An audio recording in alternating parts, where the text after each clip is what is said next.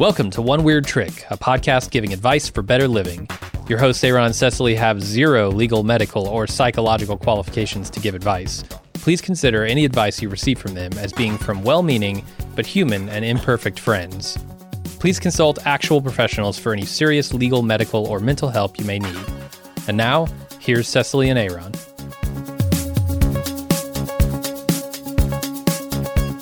Hello, everyone. Welcome to One Weird Trick, the show where we share little tips and tricks to living a happier, healthier life. Just I'm- the tips. Just the tips. I'm your host, Aaron. And I'm Cecily. and we've got a great show today. First up, I'm going to be talking about dealing with anger. Like when you're trying to introduce a podcast and your co-host keeps making jokes and it's fucking up your flow. Oh, what do you, hate being it? interrupted? I do. I do. Does what do it you make you angry? what do you do about it? Uh, then Cecily's going to tell us about the concept of emotional labor. Finally, we'll both be opening up the old mailbag and seeing what kind of weird tricks people need help with this week. But real quick, before we get started, I just want to let people know that you just missed our fabulous July live Patreon stream event. But don't panic. It's archived on our Patreon site at patreon.com slash swizbold. We discuss coronavirus spikes, evictions, our hopes for legislative priorities in 2021, and tons more. Had a lot of fun hanging out with people. And if you sign up today to Patreon, you'll be good to go for the August show. So if you want to support us and get a little bit more Swizbold in your life, patreon.com slash swizbold. All right, let's talk about anger.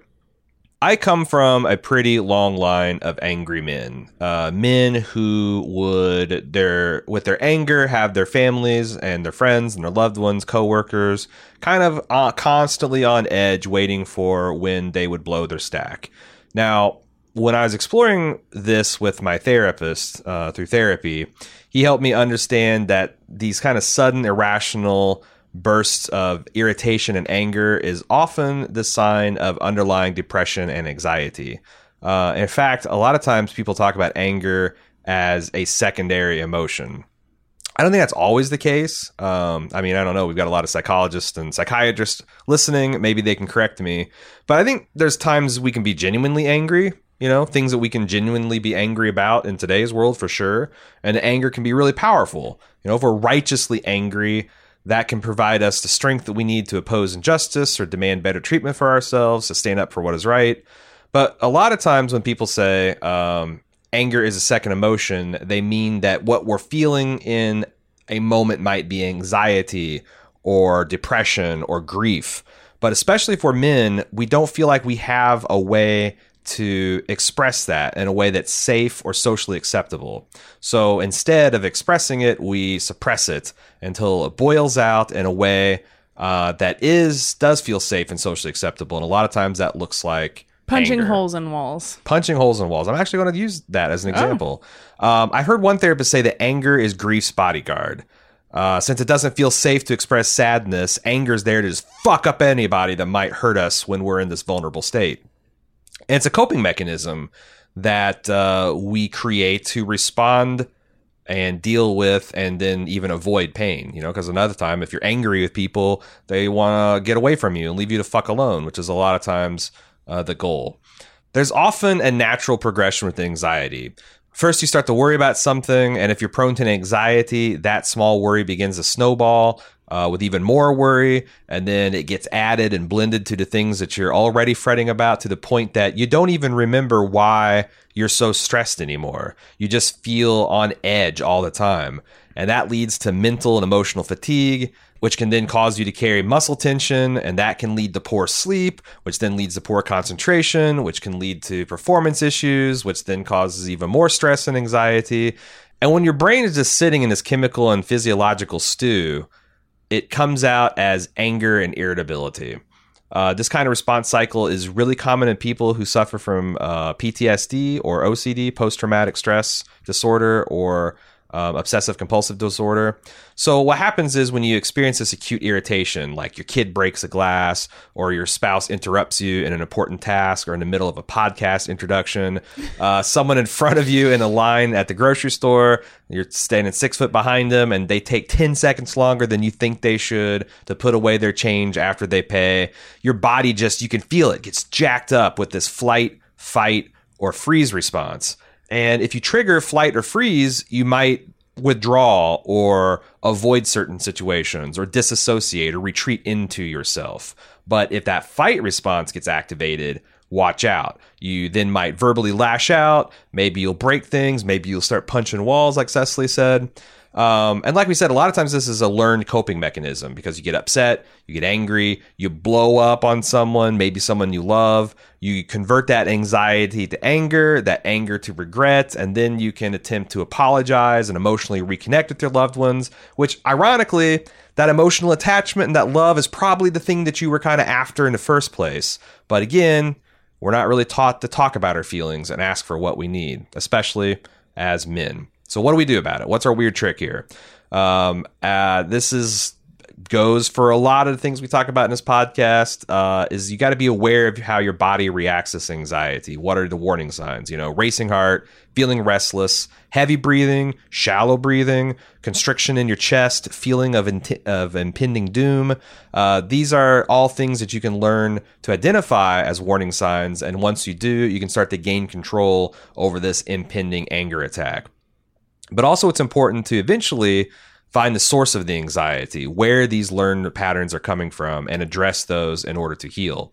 And you want to do that because there's tons and tons of research that shows that if you're the type of person that makes other people walk on eggshells around you, uh, if you grow up in that kind of house where sudden irrational bursts of anger are normal, it can affect you for life kids raised in households where this happened stop being able to recognize neutral emotions because the people who loved them would snap and go from neutral to very angry in a moment. So, like a neutral face ends up feeling like someone might be mad at you. Um, someone who isn't like obviously happy is probably mad, so you feel like you have to do something to ward off the inevitable wrath that you're going to get. And this can lead to, you know, adults or as adults over apologizing to people um, because they can't distinguish again between, between someone just chilling and living their life and someone who's covertly angry. And if the person isn't visibly happy, they feel like they're about to explode. And obviously, this is an insane way to live and to expect people to be. And it wears healthy people out and it's exhausting for everybody. Um, so I found that, like, especially with me, because uh, a lot of like my anger and anxiety comes from things I experienced as a child uh, at the hands of my my parents, and I found that like taking these principles and applying them backwards in my life, and thinking about the like really uh, points in my life where my mom and dad were really uh, unnecessarily mean or perhaps cruel to me. Um, it helps a lot because I see it wasn't something that I did or something that I needed to do. It wasn't something that I did was bad or wrong uh, that brought their wrath on me. It's really that they were anxious, stressed out people that didn't have a very good toolkit for dealing with it.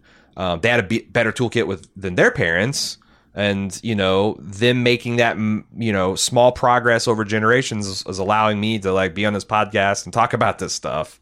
Um, but by recognizing that, I'm able to forgive them. It makes it easier to forgive myself and then you know seeing what set them off and knowing that I'm a large part an expression of of them and how they raised me mm-hmm. helps me by thinking about you know how I can apply that in my life. Mm-hmm. So if you find yourself as an anxious, uh, easily provoked, angry person, uh, you know think about where you got that, um, how that expressed in your early life, and maybe that can help you uh, decode that thing and de-stress talk get some help with your your your grief figure out ways to express pain in healthy ways and uh you know not be ready to blow up all the time. Yeah. Yeah i agree. I mean a lot uh, i agree with a lot of what you said. Recently personally I've realized that I am dealing with anger issues, and it's something that I wanted to avoid being angry, being the person who punches holes through walls, but it expresses itself in all sorts of ways. So if you try to push that part of yourself away and suppress it, mm-hmm. it can manifest in other all kinds of ways. Yeah. So kind of acknowledging the anger head on is is a healthy way to deal with it. Yeah, thank you. Let's talk about your emotional topic. labor. Emotional labor. What is this? So there was an article published a few years ago in 2017 in Harper's Bazaar called Women Aren't Nags, We're Just Fed Up.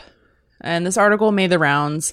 Uh, a friend of mine showed it to me and said, I, I told my husband about this, and his reaction was that all you had to do was ask and for all the things that you want. And then I read the article and shared some of the ideas with my husband, Aaron, here. And I got to admit, we had exactly the same conversation that her husband had with her, and that she told me she had had, with other women as well. But, you know, if you just want something done, all you have to do is ask. But we didn't want to have to ask, was the point of that. So, before I get into this, I just want to note here that I'm going to be using traditional genders and gender language and gender roles, which can still be applicable to any living arrangement that you are in, but the traditional aspect is what we're going to focus on. So let me sum up the article for you. The writer Gemma Hartley describes asking her husband to order a house cleaning service as a Mother's Day gift. And her husband called one company, got one quote, decided it was too expensive, and said, I'm just going to clean the house myself as a treat. He ended up only cleaning the bathroom. Mm. And she describes how, as a woman, she would have taken on the, you can't see my quotes and fingers here, but the emotional labor of calling multiple services, getting competitive rates, finding the best thing, asking friends and family for recommendations. And he ended up only cleaning the bathroom himself, which isn't exactly what she wanted. Uh, so she complained to him, and he countered with, Well, all you had to do was ask.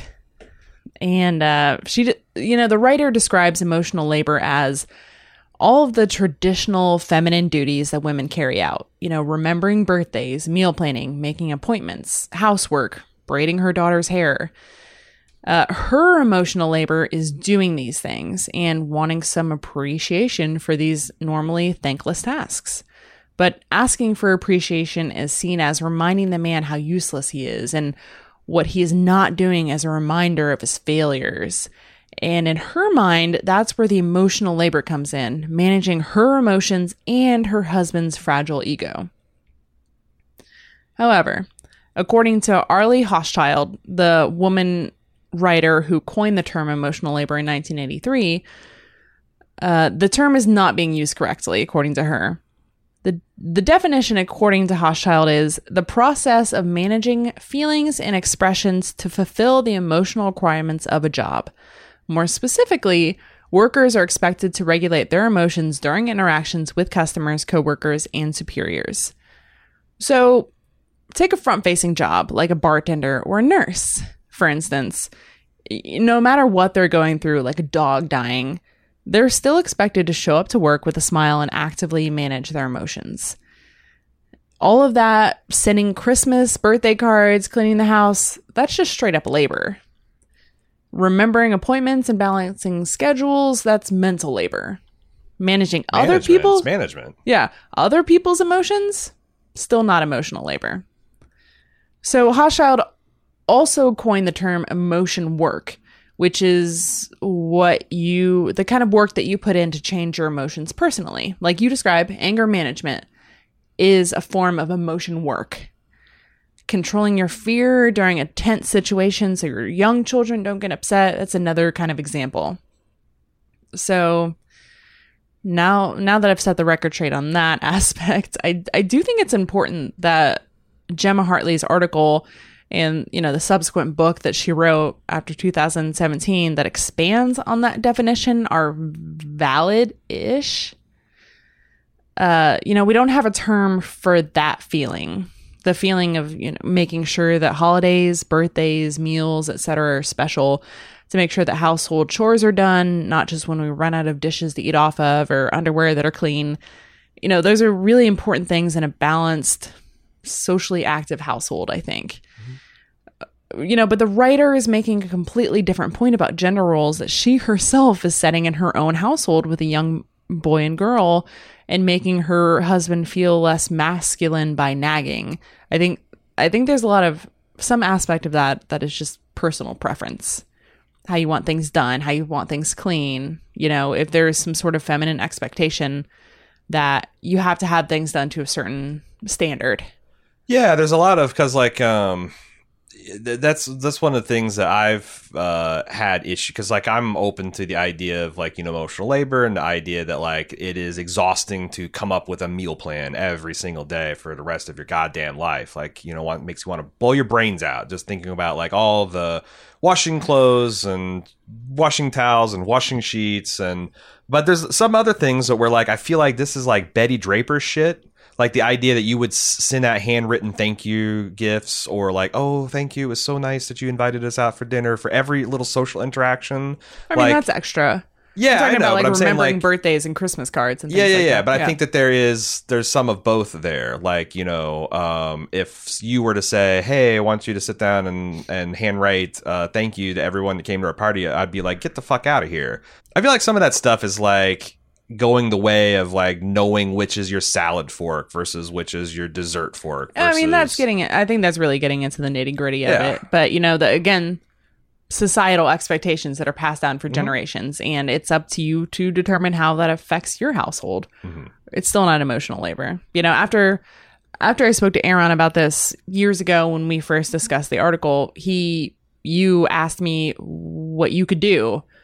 And I was like, again, I don't want to have to ask, but you know, it's if it's my personal preference of tidiness, how is he how are you supposed to know? Are you now taking on the emotional labor of reading my mind yeah and anticipating my expectations? Uh, so I mean, what we did personally is we resolved this by redistributing chores. I I told Aaron how much I hated going to the grocery store, and we split that task. And you know, our kid is 13 now, so he does the dishes when he's around. He always cleans his own room. I do the laundry, but he puts his own clothes away. You know, I collect the trash from inside of the house, and you guys take it out and make sure it gets out to the curb every week. starting to train him in cleaning the bath, the art of cleaning a bathroom Right. You know, the, the, those are just some examples of our own household. But I linked the two articles the one from Gemma Hartley, you know, redefining emotional labor for her, and an article from uh, the writer Miss Hochschild that, you know, her redefining her actual definition from 1983. Post that article. Those are linked down below. Please, please read those because I think they're, it's really interesting and it'll give you a lot more detail about how this works out. But you know, I guess I come down on the side of like emotional labor means one thing, but defining gender roles and expectations is absolutely up to you in your own home. yeah So, And that's the thing is like you also like you have to balance labor. Like I know that Right. our I, I feel like our d- dynamic has shifted a lot too. Like Mm-hmm. when you know I was doing the podcast and you were working a full time job, we had a different mix and like a different routine because you know you would get leave earlier, obviously than me, and you get Mhm. home later. right. Um, and I had more free time, and um, because I, I guess a lot of the way we balance is like I like to spend my free time with Cecily, and if I have a bunch of free time and she's busy with a bunch of bullshit, I'm not having as much fun as if we could spend that time together. So, like, what are ways you can maximize that time to spend together with your you and your spouse and your family? Um, you know, making sure everyone's pulling their fair share is the best way to do that. Right. I will always advocate for just open, honest communication. Like there's sometimes when I'm making more money than Aaron and he's making more money than me. And, it, you know, those kinds of, those roles flex throughout your life. And I'm currently unemployed right now. So I feel like I'm picking up a lot of the slack and doing a lot of things, or at least I'm trying to. But, you know, it's trying not to, trying not to get, let our egos get hurt Mm-hmm. while these things shift. That's all I've got on that. Well, all right. Now it's time to do the email labor of shifting to the advice segment as we open up our mailboxes. Uh, people send requests for weird tricks to OWT at swizzbold.com. We dip in, we find a couple, four or five nice, juicy, wriggling ones. we, we put them on the line and, and we can see what we happens. Uh, Slimy yet satisfying. Slimy yet satisfying. First up, Me Too says, Thank you so much for sharing your story, Cecily. Uh, he's, of Is course, reference to last week? yeah, he's reference to last week's podcast. I can't imagine what all of that must have been through uh, or like to go through. Not only to deal with the event itself, but to be dragged through everything afterwards, particularly in the way you described. I honestly can't imagine it. I'm so sorry you had to experience that. It's just terrible. Uh, as you were doing that portion of the show, I felt tears starting to well up in my eyes. Life is full of strange coincidences, or as my wife, who's very into quantum theory, might say, there's no coincidences, but things line up. I mentioned in passing in a previous email my cousin who's now in jail having molested multiple members of my family. I was somewhere around eight when this happened to me. Life went on. I came to understand more of who he was as I got older, hearing what he had done to my sister and the sort of vague, phantom notion he had acted inappropriately with my brother as well before anything had even happened to me. I don't think anyone knew what had happened to me, and supposedly, quote unquote, he had changed. He apparently had changed multiple times, as I have no idea why we gave him so many chances to change in any sort of good grace, but that's another matter. I think the reason for writing this email has to do with what you said about people not knowing that anything wrong was happening at the time. I've had so much trouble even now letting in the fact that it was a traumatic event in my life, even though the injury is clearly there. For the longest time, I hedged it or somehow tried to reduce his impropriety in my case. I felt apprehensive about calling myself a victim, avoided uh, the word molested, and opted for touching inappropriately. Mm-hmm. I think the best example is when he finally was being prosecuted because he had done something like this yet again, and the cops were talking to my family. I was still not ready to acknowledge what had happened to me that was problematic and felt very relieved that my sister stepped in on our behalf. It's taken me many years to even get to where I am now, which is closer, but not all the way to true acceptance. Anyway, I was moved by your story and I appreciate the ability to tell mine. I almost started crying again as I typed this, which is a good thing in my book. Keep chipping away at the event's power. I'm glad he's in jail, and I hope the stories are true and he's having a miserable go of it. I want to be above that, but I'm not. Maybe someday, but that's not a priority.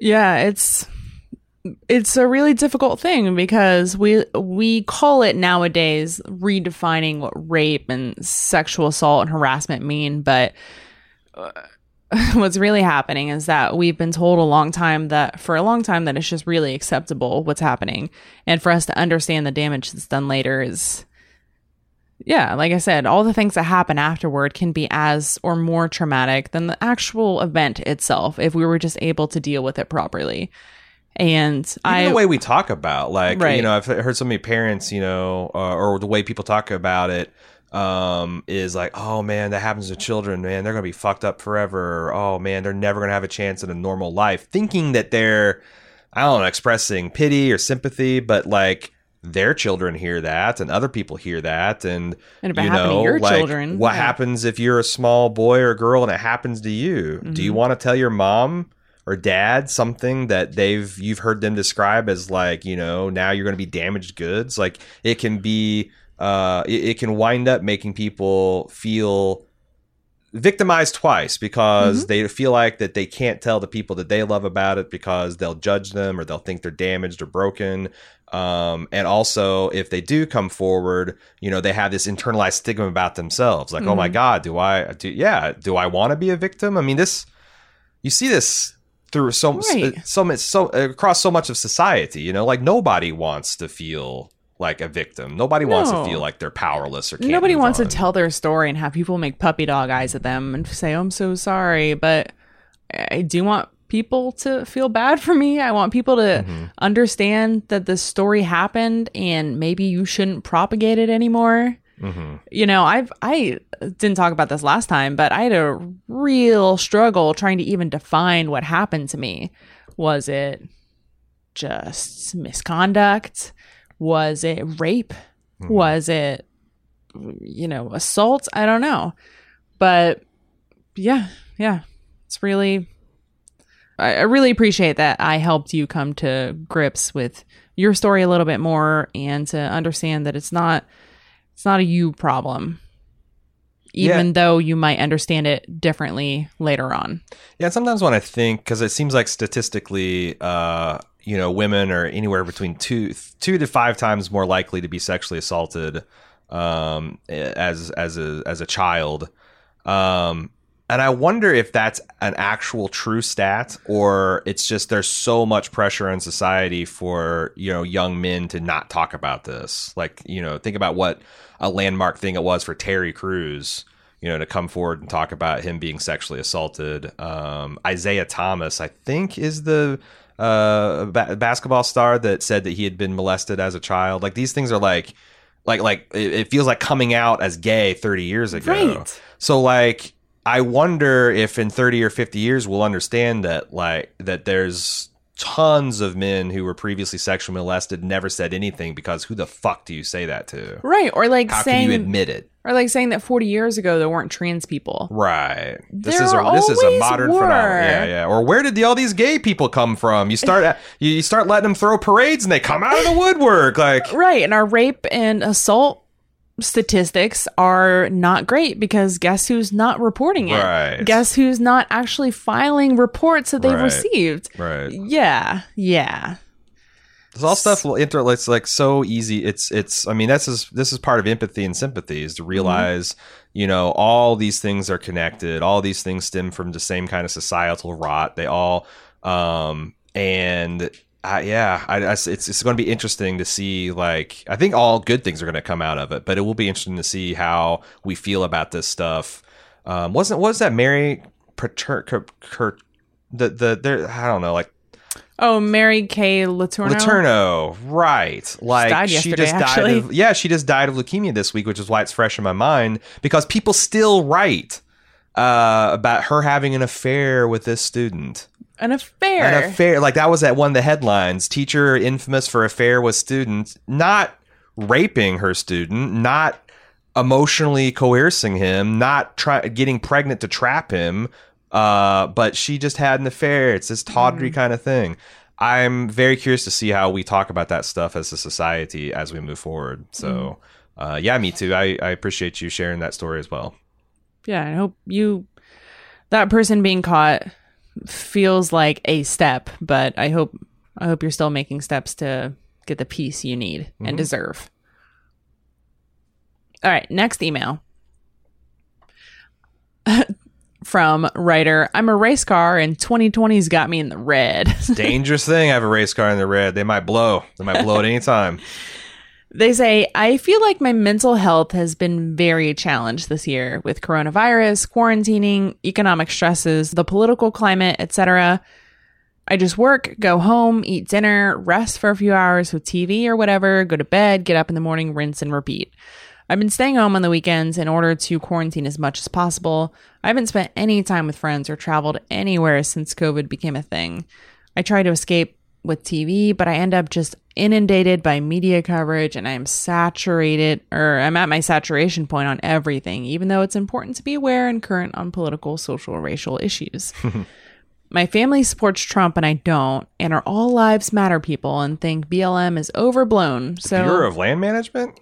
I agree. They go too far. so that's also been a little difficult to handle. I go online to escape and have fun, but everything's so serious or people are so on edge that it's just not fun anymore.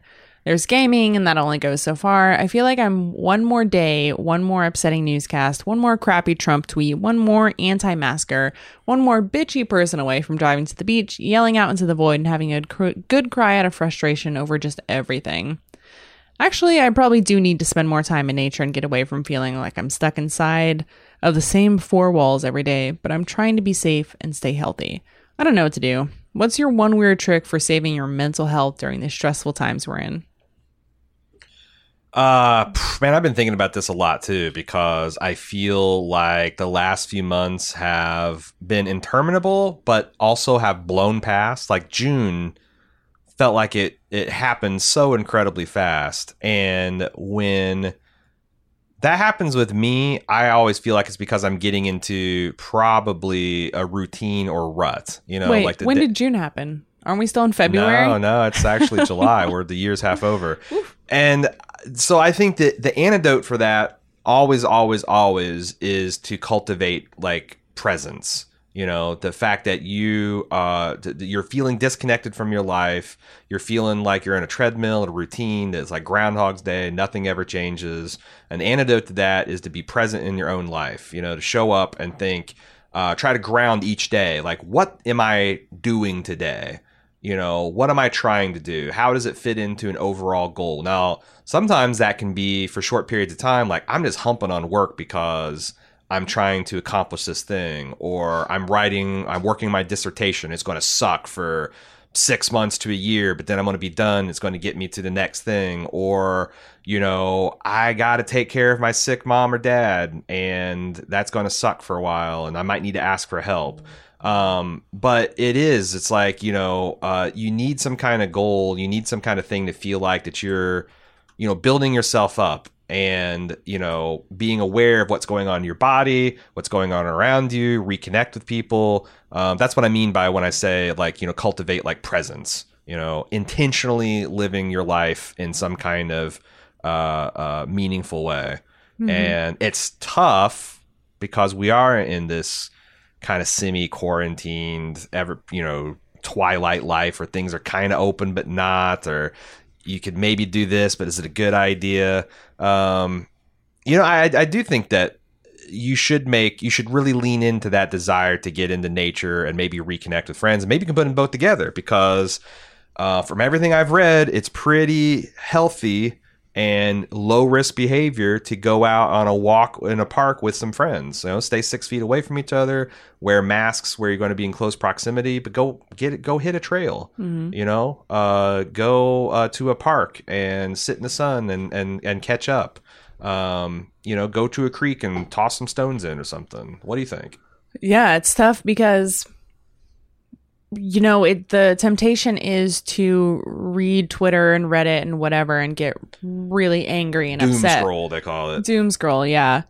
But you also have to recognize your privilege to turn it off Mm-hmm. and to drive down the street or go out into nature and understand that if you're not black, there's no kind of threat out there Mm-hmm. for you mostly most of the time maybe if you're a woman or trans person or something like that Hey, hey, hey! We're It keeping starts things to- positive. yeah, I'm just saying that, you know, that I think that there is a certain amount of compassion that you can have and an understanding of what's going on in the world, but also, you know, not empathetically detrimental to your health. Mm-hmm. I was actually just talking to our 13 year old today about how he read that this 30 year old man maybe killed himself, died in some kind of way, and maybe he threatened to kill himself because he's looking for attention, things like that. That's a really tough conversation to have with him. Yeah. I can't tell him to just, that's not your life, just fuck it. Mm-hmm. But also, that's not your life. Fuck it. Mm-hmm. you know, you have to put your your own mental health first. Otherwise, you can't help any other person. Mm-hmm. You And I- can I- do all the right things and have all the right causes and and keep those things in mind, but that doesn't mean that you have to stay angry and just ruin your own mental health because of it. Now, easier said than done. Yeah. Uh, also, like, I really firmly believe in disconnecting from social media every once in a while. Like this July sure. Fourth weekend, uh, like Friday, as soon as lunch was over, Off. I fucking got off of Twitter for all my Bald Move accounts, all my Aaron accounts, uh, Instagram, YouTube. I just unplugged and spent time with you, and you know, talked to some friends, and um, the other Just got thing, out nature, like the said. other thing is like, yeah, I had some some things like you know I was really digging like Bob Ross and some like I was watching this always on American Gladiator channel and they've become infested with fucking political ads. yeah. So like I think a lot of people are going back to uh you know, hey, Friends is on HBO. I'm just going to go back and watch things that I'm nostalgic about and I know they're not going to upset me because I know all the storylines. I've been watching a lot of Star Trek of late for the same reason Yeah. like you know uh, you're right it is important to know about politics and current events Right, but it's also important to indulge in that kind of escapism. Like you said, race car, playing video or gaming, playing video games, going out in nature, reading a book that is not about anything that you have to really think about. Maybe you can just find escapism in that kind of way. And and then it's the other thing is like it's you know one of the benefits of being in polarized times like this is you don't have to keep up the day to day like you probably and a lot of people listen to the show probably know how they're going to vote for the next 10 years. Uh-huh. you gotta you gotta remember to show up and you gotta make sure you know you're registered and they haven't like tried to fucking you know do some kind of underhanded thing to to, to take your franchise away defranchise you. But like it you don't have to follow politics day to day to know like what you can do as a citizen. You know you can take a couple days or even weeks off if that's what you need to do and, and as if you're ready to you know come back recharged and continue to fight the fine fight. You don't have to like get into it with your trump supporting family all the time. It is No. good when you can do that from a position of strength but just like you know, when the airlines say when the plane's going down and the masks fall, as tempting as it is to help your friend and your small children, you got to get that mask on yourself first. Or you're going to pass the fuck out before you can help anybody else. So, yes, do all those things, but from a position of of strength and and energy, and not from like weakness and just barely holding on. Right. And, you know, the last thing I'll say is that COVID 19 coronavirus is a defining event, just like 9 11. All the media that will be made and consumed post COVID 19 will be different. Mm-hmm. It's going to be wildly different. I mean, I, we watched a movie from 1990, I think, and there was a there was a a dance scene where everyone's super close together, and you view that with a different lens. Yeah. Like it's 1983, but I'm viewing that like, why are those people so close? Yeah, like, this, Like- it feels weird to see people dancing cheek to cheek. You know, Right. 500 people on a dance floor. Right. So maybe stretch those, uh, you know, adaption muscles too. Eh, Things, things won't be normal for a long time, and even when they do become normal, it'll be a new normal. Yeah. So- And this this too shall pass. Um, maybe the new normal will be better. Maybe it'll be worse. But you know, uh, it's still our job to keep working to make whatever we end up with a little bit better. Yeah. Stay safe. You first. Always you first. Mask on you first. Let's talk about Solitary Man. Here's my question. I'm a 40 year old single dad of two boys, 16 and 14. After a 15 year marriage ended a little over two years ago, I'm trying to figure out what my next steps in life are. I just ended my first serious relationship post divorce because despite being with someone I enjoyed spending time with, we are in different timelines and it was just moving too fast for me. I wasn't ready to begin thinking about merging families, and frankly, I value my newfound freedom too much to sacrifice at this point. I worry that this freedom might be an impediment to ever getting fully invested in another relationship down the road. I mean, now I can do whatever I want to do spend time with kids, travel whenever I want, intensely focus on work when I need to, and I worry that this freedom will seem too good to give up when things get serious with my next significant other. Or maybe I'm overthinking it, and when I meet the right person at the right time, it will just work. Any thoughts or advice? Yeah. I mean, you you said it best yourself. You just have to kind of metabolize that. If you aren't fully invested in another relationship down the road, then there's nothing wrong with you mm-hmm. for not doing that. You know, if you find someone that you feel comfortable with and your kids like and you see yourself spending the rest of your life with, then great. But if you don't, then that's fine too. Yeah. You know, you first, like I said. Yeah, you don't want to settle. I mean, uh, there's also a, I think I read this somewhere that for every year you spend in a relationship, you should take at least a month off. So or like, I if- heard that like that's how you recover from a breakup. yeah, However much time the relationship was, you needed a month per year or something. to, to actually half fully, the time, something yeah, like that. like, and then that's I think assuming you're actually trying. You know, you're, Right. you're you're doing things right. You're not just throwing yourself in rebounds and stuff like that.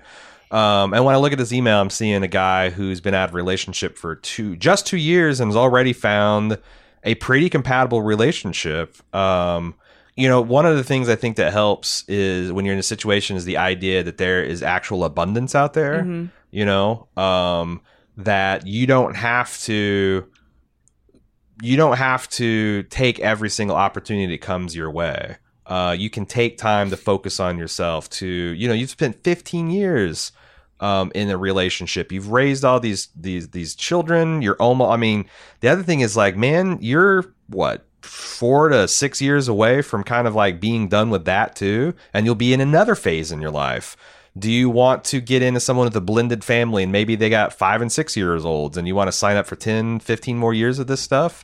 Like, I think it's it's pretty healthy to take a step back and think about what do I actually want, you know, and and you're never going to go wrong investing in yourself.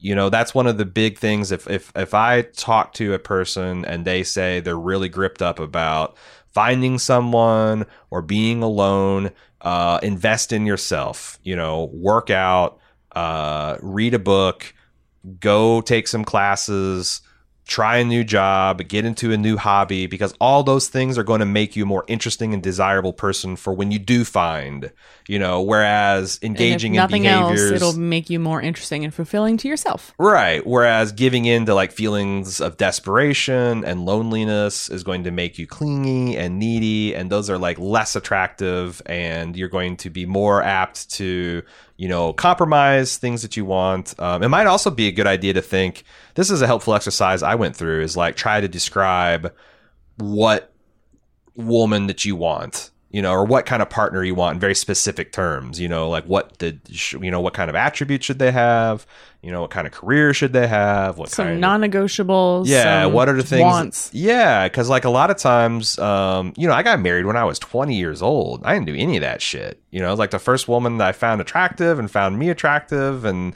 like you know that was that was the way our, our religion went you know you get you get married young so that you can funnel all those impure thoughts into your marriage and then everything's going to be fine but like we also had very little in common and Yeah. once the religion thing no longer became a thing we had nothing in common so But even using you and I as an example, like you just started to, when you and I first got to know each other, it was super casual and it Uh-huh. felt like things maybe would have been rushed or forced or not quite right. So we split up and then, you know, lived our separate lives and got back together. It seemed like we came, it seemed like timing was great in helping us do that. But, it, you know, if this person is someone you still are interested in, but just are not ready to rush it, then maybe it'll come back in time. Yeah. Yeah. But there is like, you know, the, most of these things, uh, whenever you're gripped up about losing out on an opportunity, is to focus on the f- fact that there is an abundance, you know, for every, there, there's just so many people out there uh, to meet. And I I guess the other, the cor- corollary to that list option is, um, you know, be, also be flexible, right? You know, and like we were looking for our perfect house, we made all the like must haves, blah, blah, blah.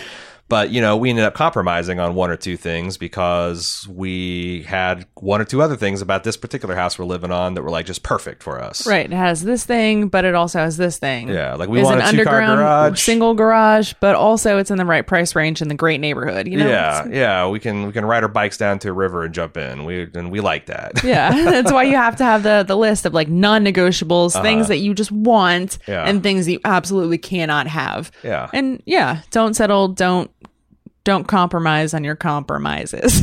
yeah i mean that's or sense. figure out the things that that are the most important and what you can't compromise and then uh, but yeah I, I just think that when you're in these periods of time uh, don't force anything let it come organically and naturally and when you find yourself in times of alone enjoy the things you can only do when you're alone Yeah. focus 100% on Good yourself sex advice too. yeah. Uh, focus on what you want to do and making yourself, uh, you know, more well, oh, healthier, more well-rounded individual. And that is, you know, by, by doing that, you're going to make yourself more attractive and you're going to open up yourself to, and I'm not talking about physical attractiveness. I'm talking about attractiveness in t- t- terms of being interesting, being healthy, being stable, uh, those things are people things that everyone wants in a relationship and working on cultivating those things and, and not just a romantic those are things that are attractive in a friend those are things that are attractive in a parent Yeah. Uh, yeah. I mean, you've got two almost adult boys now. So those are absolutely, you're still being a role model to them. So you wouldn't want anything less for yourself than you would want for them, right? yeah you don't want to teach them to settle Yeah. Yeah. You're doing the right thing. I hope um, loneliness isn't overwhelming, but you should absolutely focus on you. It is. That's a, that's a thing I, I probably should have mentioned to uh, race car about the about the blow or in the red. Is that like, man, everything I say about coronavirus blowing goes so much be- further when you're talking about a person who's living alone. Like I am so thankful that I'm quarantined with you and Jack and our cat. Uh, that I get to see Jim every day. You know, yes, it's across uh, Discord, but I, I, you know, I have a good f- friendship, and Yeah. I get to talk to my family on the phone. Uh, people that like don't have that physical, intimate contact. It's just, I mean, I see it all the time. People talking about on Twitter Right. and other outlets. It's like how what what a miserable time it is to be alone or trying to date or or do anything in this environment. Yeah. Um, so if you can't do that, then again, work on yourself so that you're going to be raring to go when when you do have that opportunity. Yeah. Uh, and you'll be able to take it. You'll be able to, to jump in. All right. Our final email for today is from Art Recco. They say, I just wanted to email in and say thank you for what you're doing with the show. When You are welcome. That's so sweet. Aw, thank you. When Swizz when Swizzbold first started up, I only thought I needed the three right turns pod, as advice show columns have never really been my thing. That's fair. You know, How I- wrong I- you were, I- you fool! and, and if you only had to listen to one, you know, Sexist. uh, plus, I thought incorrectly that I was essentially getting something similar on Bald Lunch. Hmm. Hmm. We do premium content everywhere we go. Mm-hmm. But then Cecily left Bald Move. That's an interesting way to put interesting way to phrase that. How yeah, you you yeah, uh-huh, uh-huh. just winner mutual ways. yeah. Art Recco was bummed to not have Cecily's voice on and perspectives on lunch anymore, so they decided to give one weird trick a try and was hooked immediately. ah, Both of your perspectives and insights have really helped me out in my own thinking and situations in my life and how I interact with others, and this podcast is now essential listening for me. It's the podcast that I didn't know I needed in my life. See, you never settle. Never you settle. never settle. Keep working on yourself. Keep looking for mm-hmm. the, the the what the, the best thing out there. Might be painful at first, but keep, gotta keep trying. Got to go through so many three right turns before you get to those one weird tricks. Yeah. Well, thank you. Thanks for thanks for joining us. May have to drag your feet, but I hope it's worth it. Yeah, that mean that means a lot. Like we've gotten Mm-hmm. a lot, a real strong response, and I really feel good about uh, the community of listeners and advice seekers and givers that we're building up. Uh, makes me feel real, makes me feel real good. It's a br- real bright spot. Plus, I'm not a moderator over here. I just let my opinions just rip like Beyblades. uh, finally, they say, I just wanted to throw in a game recommendation based on your couple's gaming discussion. If you haven't tried it yet, I highly recommend checking out Outer Wilds, not to be confused with Outer Worlds. It just came to Steam, but it's also available on PS4, maybe. No, I did look it up. It is. It is available on PS4. This game is a masterpiece and would be really fun to play with someone given the structure of the game. It'd be great for passing the controller back and forth, but essentially you ah. play as a member of an alien species in a dying universe, and your task is to unravel the various mysteries of the universe, all while exploring an ancient civilization. I'm doing the alien guide, ancient aliens guide from the History Channel. Then things get a bit weird. I can't say too much without spoiling, but the narrative that unfolds is fascinating and a sense of exploration and discovery is really satisfying. It's quite unlike any game I've ever played, and it's one of the best, most moving experiences I've had with a game in a good long while. Not sure if it'd be your cuppa, but just thought I'd throw it out there as another game reco for games or for couples to play together. Yes, I've heard that it was like 2019's game of the year, according Yeah. to, but yeah, I'm very Got a lot of got a lot of buzz. Um, In fact, I think maybe I started playing Outer Worlds thinking it was this. Um, I would like. I yeah, I, I that looks really interesting. I'd like to try it. I got to get through The Last of Us first. yeah. Because man, God, that game is so. I can only play it for about an hour and a half, two hours a night because it's so stressful. it's stressful. Like fuck Seattle. I'm so, this this yeah this goddamn Seattle city. fuck these what- wolves. what- fuck Seattle. Fuck the wolves. Fuck the scars. Fuck Fuck, the fungus zombies. I'm fucking have. I've had it up to here with them. Tired of fucking scavenging for bullets. I just just. I just want to get. I just want to. Just want to avenge my adoptive father and go back to Colorado. Okay, Yeah. at this point, yeah. and and go on patrols on my horse. This this is just just killing people left and right. Just, just really getting to me. For the But, birds. but I want to finish that. Um, and uh, But yeah, thanks for the recommendation. We are we just finished watching What We Do in the Shadows because we always have like a you know, we have our individual recreational time and then we have our together recreation time. So that that should be a fun thing for us to try. yeah. Thanks everyone for writing in. Thanks for listening. As painful as it may be sometimes. Aaron will be back next week for another three right turns, and we will together be back in another two weeks for one weird trick. If you have any feedback for us, questions, comments, concerns, requests for one weird tricks to improve your life, love, and happiness, you can email us again at owtswizzbold.com. We're also on all of social media at Swizzbold. I want to say thank you to all of our Patreon supporters. We could not be doing any of this without you.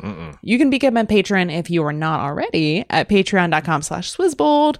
But right now, I want to especially thank all of our Fred level patrons by name, which include Brandon Nevito, Jared Harrelman, Byron Rasmussen, Jenny, Lisa Singleton, hey mom, Jordan Hoyt, Kira Grusho, George Peeperdell, Greg Rasp, Angelo Morano, Arvind Rao, James Taylor. The James Taylor? He's got Carolina on his mind. Have you made this joke before? It's fine.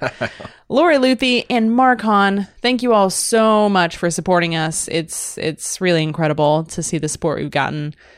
You can also find Swizzbold themed merch at merch.swizzbold.com. That's a mouthful. Uh, you can find all these links on our website and in the show notes.